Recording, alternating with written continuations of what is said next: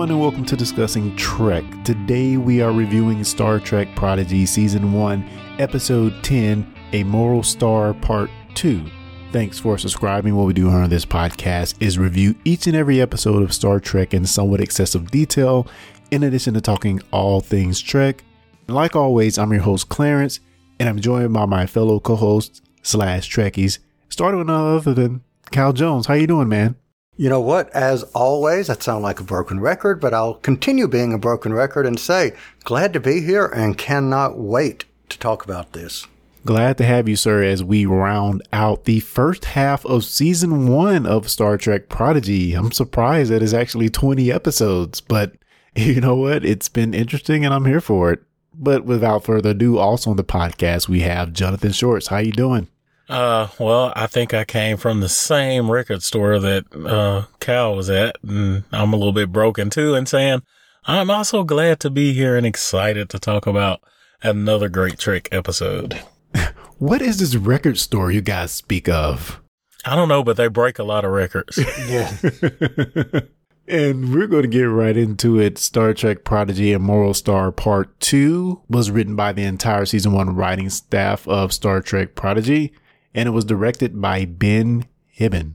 When the plan goes awry, the crew must improvise. Meanwhile, Gwen discovers a dark truth that will forever jeopardize their quest for salvation. Spoilers. Red alert. All hands stand to battle stations. What gives you the right? You cannot destroy an idea. At ease before you sprain something. Like always, we'll go to Cal Jones for the beats of the episode. Sometimes serious, sometimes comedic. Honestly, you never know. But Cal Jones, what do you have for us this week, sir? so here's what I have this week.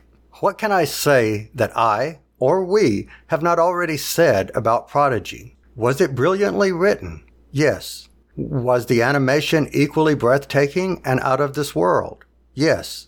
Were the voice actors fantastic? Absolutely. Were there twists that we didn't see coming? Of course.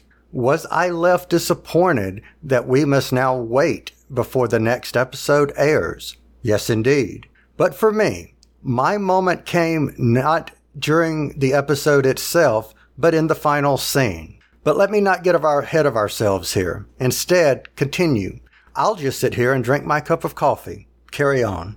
Oh man, unfortunately, I don't have my cup of coffee here, but I do have my I'm holding a grudge mug sitting right in front of me, so I'm happy about that. Jonathan Shorts, high level thoughts of the episode.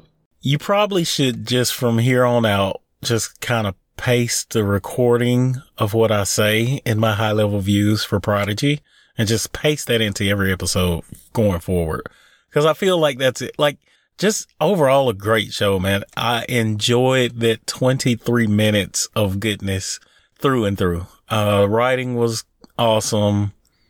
Animation was awesome. Story was awesome. Everything. I have no complaints, man. Have no complaints. And as I always say, they had a problem and this time the problem was split over two episodes, but we had a nice tied off solution to said problem. And I appreciated that so much. It wasn't overly complicated.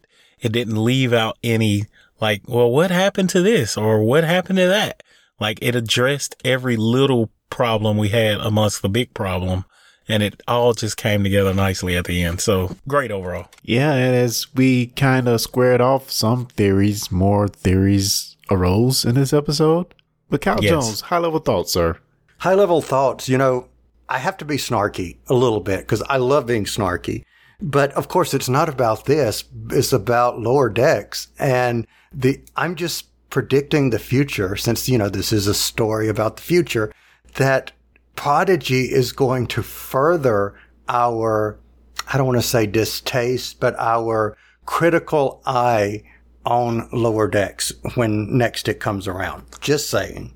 A hundred percent, man. It has woven itself so beautifully into canon that we know and characters that we know and love, and even introduced these new beloved characters uh, by this ragtag crew. You know, I just think they're hitting on all cylinders. It's going to be interesting when we get some more lower decks to see where they go. You know, even with Discovery, which is the story that really and truly, in many ways, started the idea, I, I, believe, for this podcast. We've not always agreed and gave glowing recommendations on episodes of Discovery, but I think it's been pretty much universal that we've glowingly talked about Prodigy every freaking week. Yeah, it's it's certainly art in the storytelling that they're doing here to have something that's resonating and also, you know, in many ways is really pushing the story forward and giving us a lot of meat to chew on. So let's get into rescuing the unwanted. And we see Dal do this thing with the communicator, which I thought was pretty brilliant. Do you think that's been earned for him? Because it seems like in the last few episodes, especially when we see the time episode of how he kind of makeshift builds this this tool that we needed to um, contain the the protocore, and now he's doing this cool thing with the help of Zero to make everybody's ankle bracelet be a universal translator. I thought that was pretty cool. Thoughts on that? I liked it. I I didn't have an issue with it. Yes, it can be a question of you know when did he develop the expertise to do that, and especially in such a short amount of time. But we only have 23 minutes, so you know we can go without that explanation. But I had no idea that was coming. Like I, it never crossed my mind, you know, we were going to have a communication issue with unwanted. It's a bunch of different species and never really allowed to speak with each other. So, you know, on a large scale rescue mission, communication was going to be important. Yes. And like, I, I just, I, it never crossed my mind. And then when it did, it's like, oh, well, man, that is a great, ingenious idea. And, you know, then I was thinking like, what kind of genius would have taken to, like, I don't see B'Elanna Torres or Chief O'Brien coming up with the idea of making the ankle bracelets to UTs. Hmm. So did I read, I mean, did I watch or did I interpret it incorrectly? Because I thought he came up with the idea of doing that, but like on a one on one, it was zero that actually did for everybody. Did I interpret that wrong? I think they kind of coordinated on it. I don't. I thought it was him that actually ex- executed the plan, but Zero may have helped them kind of, you know, um, come to terms with the idea. That's true. That's true. Yeah. Zero could have had a lot to do with that, which would kind of help the the thing of you know how did Dal come up with this on his own. But even still, it goes back. If, if that is the case, it still goes back to he was more than just the punk kid. You yeah. know. Yeah. And they even worked in this little bit about these two people that's been on the planet that kind of confess their love for each other that have never been able to talk to each other. I thought that was really, really cool that they were able to work that bit in. yeah. Well, they did kind of get to the point like, listen, y'all about to die. Can we do this later? but imagine on that level that they've never been able to communicate seriously. Yeah. I mean, right. And then they have that moment and you, and so you get that but you know, you get the moment. Story continues. Uh, yeah, I thought it was cool. So meanwhile, we get Rok and, and Pog uh, heading to repair the engines for the Rev 12.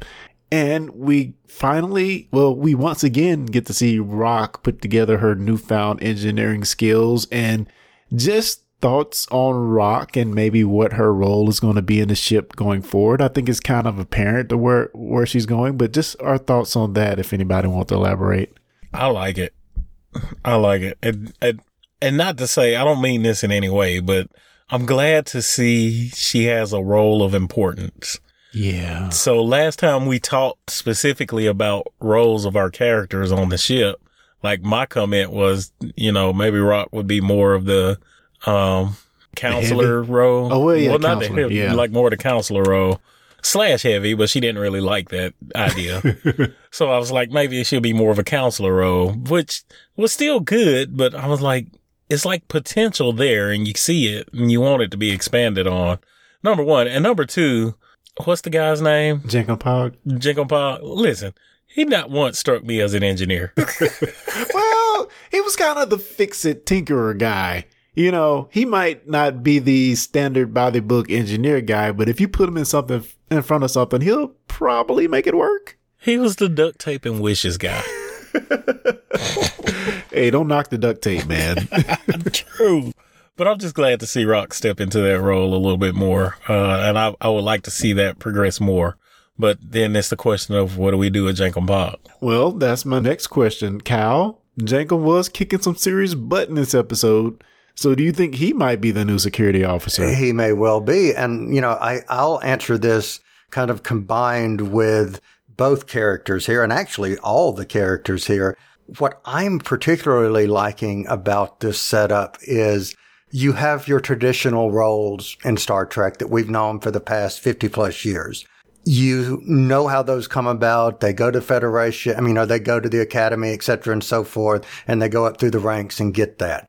What I find cool about this, though, is you've got these characters who have their duct tape abilities and have this assumption that because you're big and look strong, that that's all you can be. And I think it's a good lesson for us as the audience Yeah. to, to know just in society, don't judge the book by its cover. See what's beneath the book, you know, see what's inside the book beneath the cover and explore that. And I think that's what they're doing with these characters. So it, is he going to be the next security officer? Maybe so.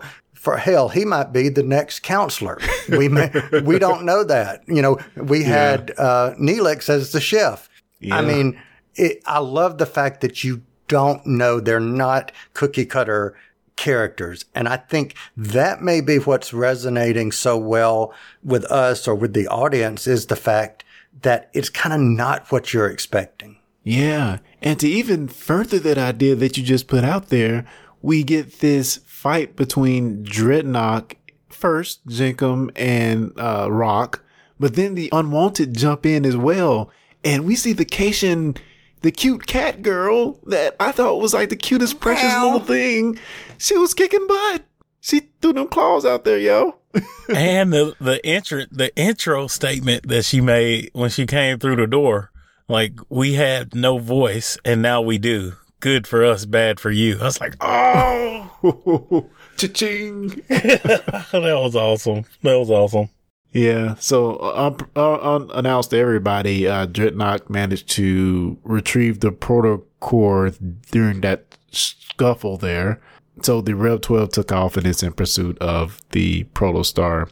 So I think my thoughts, I said this in the last episode. I think I was exactly right on this because I thought the, the fake, the, the, the Janeway getting reprogrammed, I didn't think that she was really reprogrammed because I think that's something they probably would have thought of. And in fact, she was not. And we get a freaking upgraded Janeway. Yes. Mr. Jones, thoughts on upgraded kick your butt Janeway, hologram Janeway? Bravo, Excelsior, uh, Molte Bene, whatever you want to say. Love it. Yeah, she was she was kicking butt. Thoughts, John? Uh, my, I, I loved it. I agree with Cal. Uh, but my issue, like, this is a long time coming. Like, this ship was so advanced. And like, even on TNG, I mean, holograms could interact and touch and move things, you know? So I kind of questioned a while back. We had a, one of the episodes where Janeway couldn't grab something or touch something. And I kind of questioned it. It wasn't a big deal, but I just kind of questioned, hmm, wonder why not? So the fact that that had to be an upgrade was interesting. But all that aside, I loved it. And again, I did not see that coming. Yeah, I can see from a, maybe a power point of view that maybe they didn't make her able to actually touch stuff just to make it easier to just project for to save power or whatever. I can see the the case there, but they really didn't say that. Right. But the fact that we've seen uh, EMH command hologram, you know, we've seen variations of a hologram get different roles within the ship from the doctor going to just a doctor to taking on some command roles. So it was obviously, it, it seemed like it would be some point where we'd see her get an upgrade and be able to do a bit more than, than what she initially was able to do. I don't think there was a time I've seen a hologram that couldn't manipulate real objects. Yeah. That's I don't know, but uh, anyway, not a big problem. I just just kind of popped out at me. But I mean, even on Enterprise, you had that episode where Trip took a he went to work on his alien in, in, engine, and they had their first experience with a, a holodeck sort of type deal.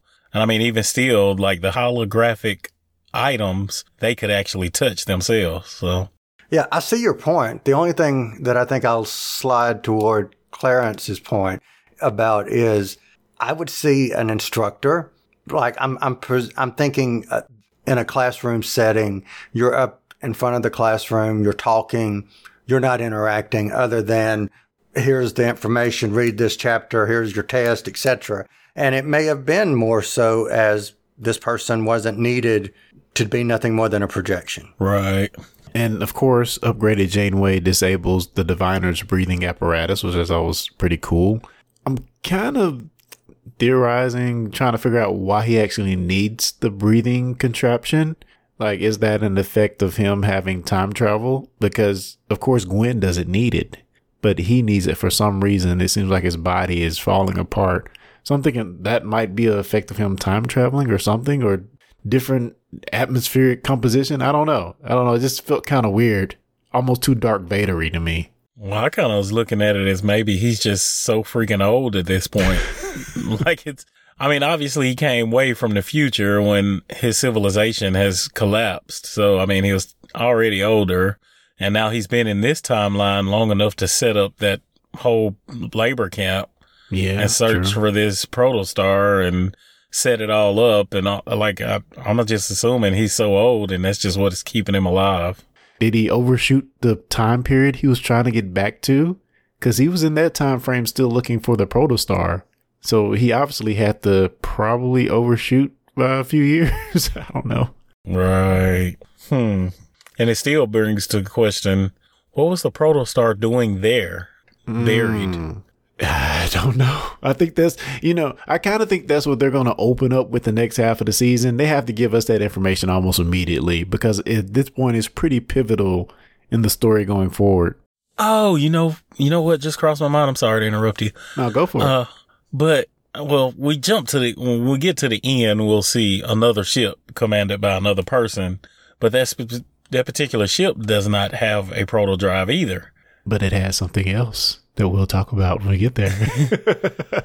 But what if the diviner and his future Starfleet was full of, full of proto drives and he jumped one back with him, which is how it ended up buried, which he had to create this mining crew to dig it up. But how was Chakotay on it though? Oh, crap. Because it's Yeah. 50 years in the future. Yeah, that makes sense. I don't know. But, but, but speaking of said backstory, we do get the, the more more backstory on the Diviner and Gwen's people, the Vau N'Akat, their home world, which is Solum, which I thought the Diviner's name was Solum, but I guess Solum is the name of the home world. it was destroyed sometime in the near future. Enter the Diviner's holodeck program, Solum Dash One. Someone just take it and kind of explain what's going on here in this scene. So, from my understanding, is the Federation had first contact. Federation left. The people on the planet basically break out in civil war bec- over what they want to do, and it ultimately resulted in annihilation of the planet because of Faction A and Faction B. Yes, yes. Such a deep story for this freaking cartoon. It is. And that kind of goes back to reflect on our episode before last when they had first contact with a civilization that they probably shouldn't have had with. yes. And yes. imagine what it's doing to that civilization. Well, John, elaborate a little bit because this is an off used kind of trope in, in Star Trek of talking of first contact and how it's going to affect the civilization and, you know, being too early. Is a civilization really ready for it? And we see where apparently this beautiful, sprawling planet that, like most planets, think they're the center of the universe meets the Federation and it all goes to hell in a handbasket. Mm, Yeah, it's uh many episodes come to mind uh specifically and we mentioned this not long ago it's the Voyager episode where they were uh was it Voyager where the planet was going faster Yeah, that it was, Voyager. Yeah. yeah. And so, but what happened because of this, it caused that species to evolve faster than normal. Like they started creating weapons to attack the ship. You know, and normally that wouldn't have happened. Uh, and then there's another episode. I think this was, uh, TNG episode where they had a science state, a science uh, outpost, like hidden, watching this planet and watching their progression as a species. Uh, and they were like pretty much almost prehistoric. But that hologram, that holographic camouflage failed and one of the people died and they found this person. So anyway, all that to be said, that first contact had to be made to save the crew. Yeah. But they started worshiping Picard yeah, as the a god. The Picard. And and it just they so and immediately just in that little group of people, there started to form a split. Yeah. And hmm. some people were thinking he's a god and we need to kill people to satisfy him. Some people were like, no, maybe not. You know, and that could have evolved into a civil war gone unchecked. Yeah. And we've even had cases where it's like after the end of the episode, it's just one person who knows what happened. He's like, don't tell the people they, they can't take, you know, the news right now. It will destroy us, you know? Right. So it's a, it's an off used trope. And I find it fascinating that they're using it in this episode to not really redeem the diviner, but it makes us a little more sympathetic to his plight. Oh, and one more example, then I'm gonna shut up. So I just watched this. It was an Enterprise episode the other day. I don't remember the name. Forgive me. But they found this habit, habited world, inhabited world, and they wanted to visit it. So Archer and, uh, Malcolm Reeves and someone else, I forgot. They got the doctor to kind of make their face up to look like the culture and wore the clothes so they wouldn't, you know, they wouldn't Yeah. contaminate the timeline. So they go down there, they see what's going on, spend some time with them. Great learning experience. They come back to the ship and Malcolm realizes that he lost his communicator. Oh boy. So they go back to get it, but they didn't know that there was an actual civil war going on. And the head of one of these factions found this communicator. They thought the other side had started some new technology. so they now they're starting the civil war is starting to heat up even more because they're thinking they got technology we don't have. We need to create more technology. And I mean, and pretty much they left that I mean, there's not much they could do. Like they had to take a camouflaged uh, Suliban ship down to get the get Archer and Reeves, and they still. I mean, they left, but I mean, they didn't tell these people not to tell anybody. They just they just left it like that. So I can imagine what's going to happen. And it's funny. I mean, once a, a civilization reaches the stars, we introduce ourselves and make first contact. But I mean, I think with all planets, it's like any of their internal struggles, we don't really involve ourselves in. So we're pretty much blowing up their civilization and then like saying, you deal with it. Right. So, Kyle, let's get into the Diviner's plan. Wipe out all of Starfleet from existence using a weapon that is aboard the Protostar. So, apparently, when the Protostar comes in contact with the Starfleet vessel, the weapon will release a signal that will corrupt the systems of the ships, turning the ships against each other, and ultimately kind of destroying the alliance that is the Federation.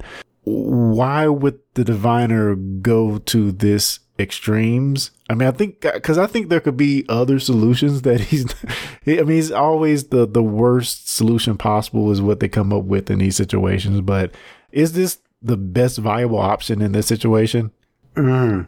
So you know I've been sitting here hoping and keeping my fingers crossed that you were going to ask me this question. because that allows me to be able to say that the way I see it, the diviner is doing nothing more than his entire thing, which is all around an idea of assassinating the Federation. Sorry, I've just been waiting for that. But seriously, uh, other than assassinating the, the Federation, I, I don't know. You know, you said maybe making him a little bit more sympathetic. I don't know if I am sympathetic to him. I, I, I think he is any bad guy that comes back to the, from the future that goes back into the past in order to do something. I don't know if his no pun intended because of the name of the actor, but I don't know if his intentions are noble. I go back to what one of you just said a moment ago, which is there are other ways to have gone about it. And I think that somebody that was going back to try to save his or her people would not be doing some of the things that he is doing in the way that he is doing them. So I don't think at a moral compass level that he has a good moral compass. Yeah, yeah. Gwen even calls him out. She calls him out. You know, this is not the way to go about it. And it's funny how quick she's adopted the Starfleet ways, but she's already she's always been kind of a good person. You know, she's just been at the whim of her father, but she's pretty much always been a good person. You know, and I I get your point. Like I did, and I mean even Gwen like started to sympathize with what he was doing until, like Cal said, it's like it's just not the right way to go about it. Even if that is the case, and even if you're that upset about it, there like it's just there's a, a streak of evil in someone that wants to do that. That whether their civilization was destroyed or not, that's just who they were going to be. Yeah. Like that that instance, that tragedy did not cause him to become who he is. He was that way already. Ooh, well said. Now, that being said, this whole plan of turning all the Starfleet ship uh, ships against you just kind of struck a lot of chords with the burn. And we know that didn't, that turns out not to be anyone causing it on purpose. But I mean, what a way to cripple the Federation or Starfleet by make, basically getting rid of all the ships. Yeah. And is it like, and I'm just assuming here, it's going to make the ships kind of just fire on each other? Is that the that's, point? that's what I assume. Hmm. And I mean, you have to give him give him credit for the plan. Like he, you know, that Starfleet didn't necessarily destroy his his civilization, but they were the initiating cause of it destroying itself from within. And he's doing the same thing to the Federation. Well, let's. Oh wow, yeah, yeah. Mm. Well, let's expand on that a little bit, uh, a little bit more. So I'm kind of. I mean, I, I think it's a good plan, but I don't. I don't. I don't know. I don't know. It's not a good plan. well, it's not what I would have done because you think he wants this protostar. He wants this ship. Why is the protostar so important just to push out what is basically a hack to each to a virus to every system to make the computers uh, the com- ships fire on each other? I mean, I don't see why the protostar is so critical in making that happen. I mean, the guy can travel in time. Couldn't he just like travel back to Federation headquarters and you know plant the virus there? Like, why is the protostar so important to make this happen? Not sure. I originally until you just said he could have just traveled back in time to before they had ships that go far enough, you know. But my original my original thought was, you know, and again where I led to he brought the protostar back is because he can get to the Federation faster from where he is. But then, I, I mean, he still could have just traveled back to the Alpha Quadrant and done it. But Yeah, or maybe I he mean, can travel in time and not in space or something. Right. Or maybe his travel, whatever he had, was a one trip, one time, and that's it. Yeah. Or whatever he had. I mean, it is a Starfleet ship. So whatever he's going to do will affect his ship too. So he needs to get out of there quick. Yeah. So, so the questions I think we have still on the table is why is the protostar so important to him specifically, and how did it end up on Tars Lamora, and how did he even know about it? I mean, I think that's something we really need to get answers to. Uh, and where's Chakotay? uh, well, let's get into this final showdown between Gwen, Dal, the Diviner, and Zero. Zero saves the day. I thought our prediction from last week was unfortunately coming true. I was glad that I was wrong, but I thought we were about to see the fall of one of the characters, and I was not happy, but I'm glad that it wasn't what we thought. Which character? Which character?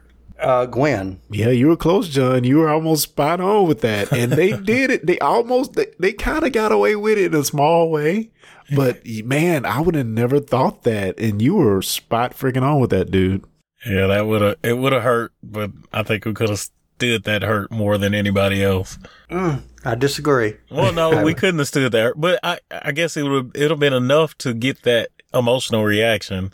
Like I said, if it would have been Murf, we probably wouldn't have been that bad off about it, but Yeah, but I think it was enough to make us even more sympathetic for that character. And it was very impactful just to see her disrupted by, you know, getting just the mere reflection of Zero and the com badge of Dal. I thought that was, was really, really impactful. And to see Zero's, I guess, true power Oh make, my goodness. To make you go mad. And that explosion was off the charts. I love that. yeah, it was pretty badass how he like, I'm gonna reveal my true self. oh, so cool. So cool. Yeah. And I, I mean, I have to really give the team props for coming up with a, re- a really good plan. They kind of thought out everything, all the possibilities, and they made the right, of course, you know, it's a TV show, but they made the right decisions each time, which I just thought was beautiful. Yeah. Hey, you know, if this had been like a PG 13 or, or like not for kids show, you know, Gwen would have been gone, right? I'm just saying. Yeah, probably so. Maybe, but I, but but I'm going to push back the other way. I think it was another clever advancement in the story by the writers to dangle that possible expungent of the character from the story to make you realize, hey, we're 10 episodes in, but we're really starting to care about these characters. Right. Very true. For some reason, she reminded me of Detmer once she got the the implant thing and, and, and the uh, Cobra uniform. Yes. that was awesome. so, Cal, the diviner is now Gollum, basically. My precious. I'm going to assassin the Federation with my precious. Indeed. Indeed. Oh my. oh my. Have we seen the last of him? I don't think so. I don't think so. He's gonna pop up somewhere in a very Smeagol fashion, probably.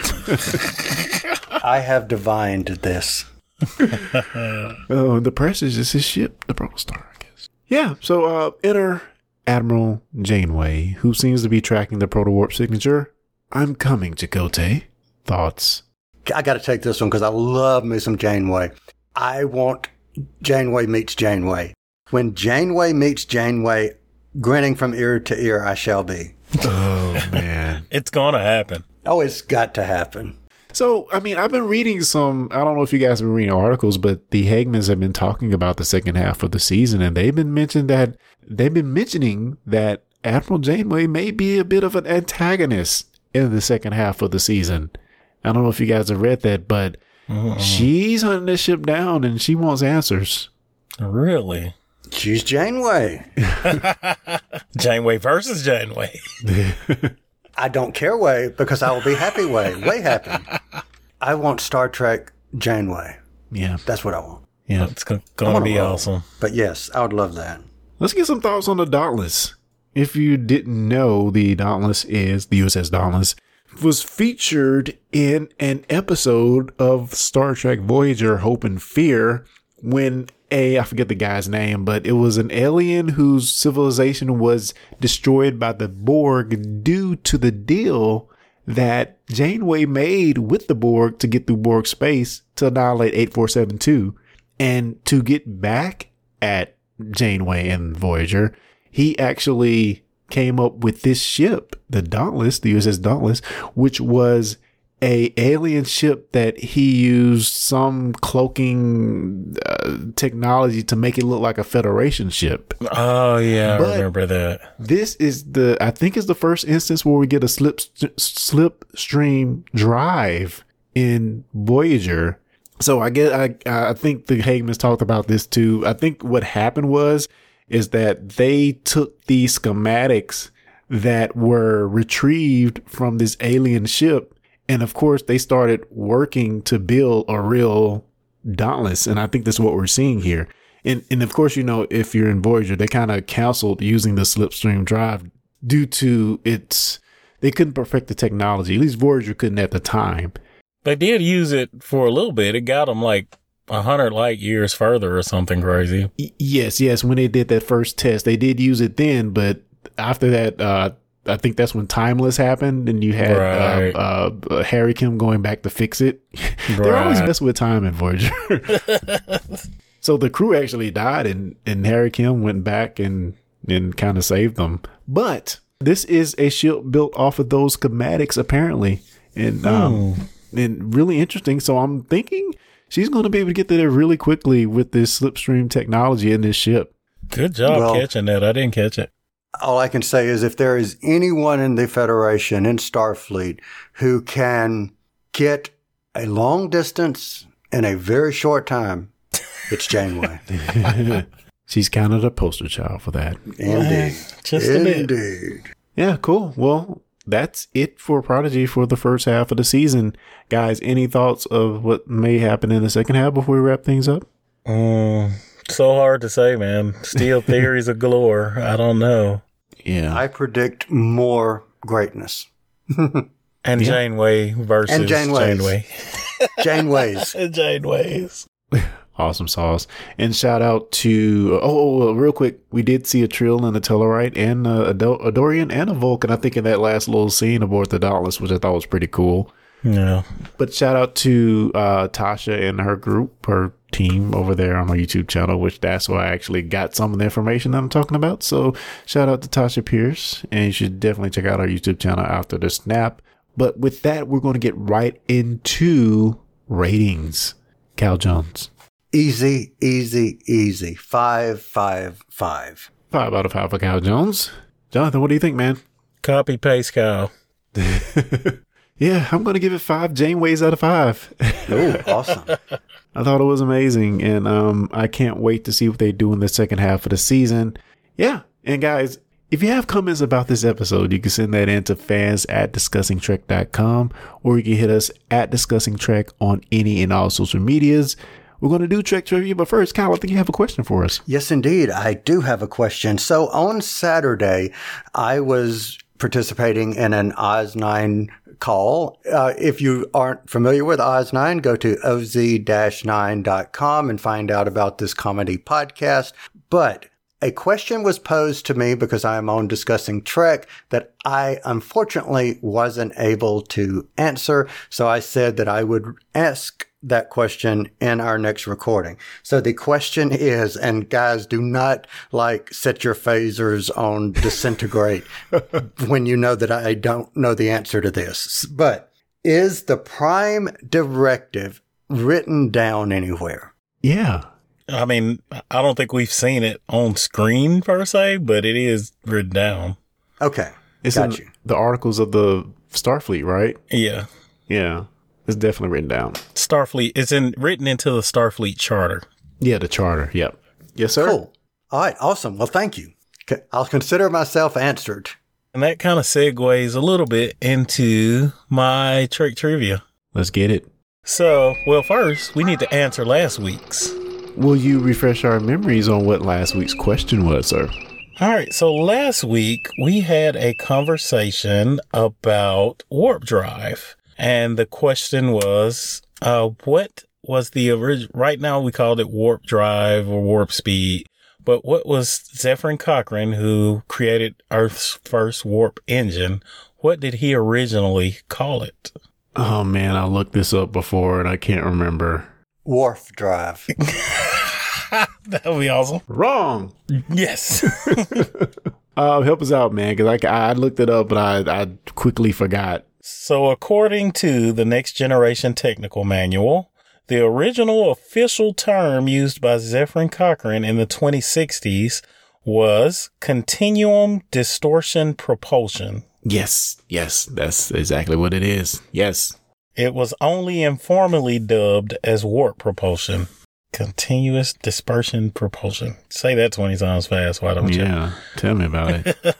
cool beans. So the next trick trivia. So we did see a little bit of the UT in action today, Universal Translator, uh, that was built into the com badges. Yes. Ah, so actually those were not universal translators were not always in the com badges. So they actively transcribe one language to English as we hear it and it just on the fly and it's that small. Well, originally these were handheld devices about the size of a tricorder with a screen and a keypad that you would attach the communicators on top and it would translate, but not quite as fast. Hmm. When it encountered a language it didn't know, it never heard, it would take a little bit of time, as we saw in some enterprise episodes of that person speaking their language before the UT actually developed syntax and was able to translate it. That being said, uh, we can thank Hoshi Sato for making it a smaller version. And so made it into like what you could attach to your clothes and just a smaller version of it. She invented the program used to make it happen a little faster. Now, the question is, that was just a little, you know, fun fact. The question is, there are, a, there's an on-screen reason for the UTs and there's an off-screen reason for the UTs originally made. Do we know what those are for? What those are? I mean, I think the off-screen reason is so the people watching the show didn't have to read subtitles every time the Nillian talked. That's part of it, yes. And I give you the other part of it, and then we wait till next week for the on-screen reason.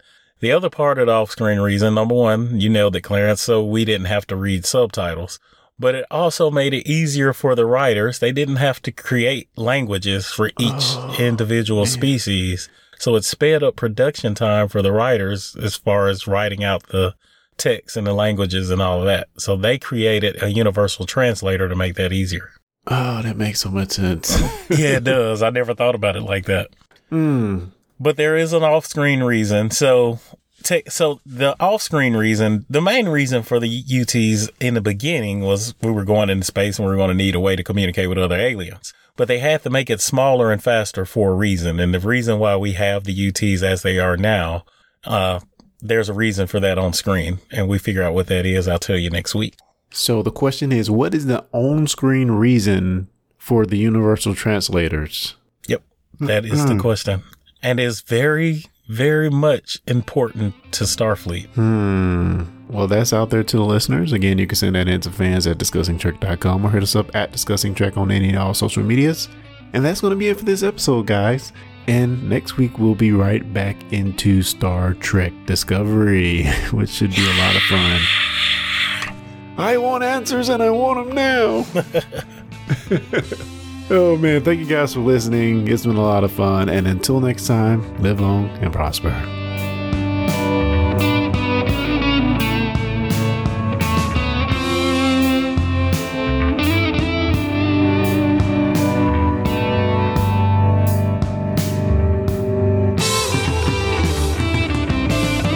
Thanks for listening to the Discussing Trek podcast. For more information, go to discussingtrek.com slash subscribe.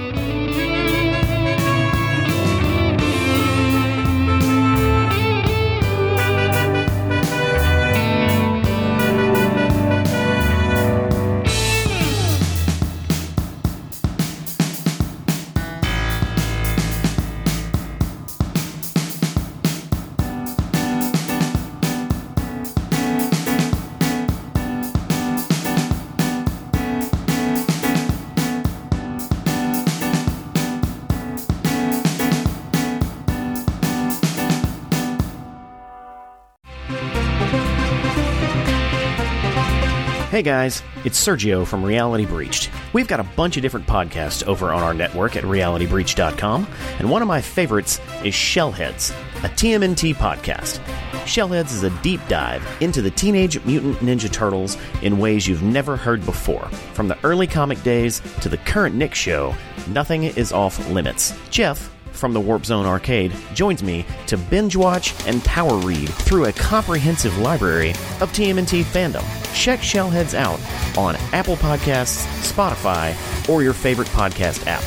For more details, visit realitybreached.com.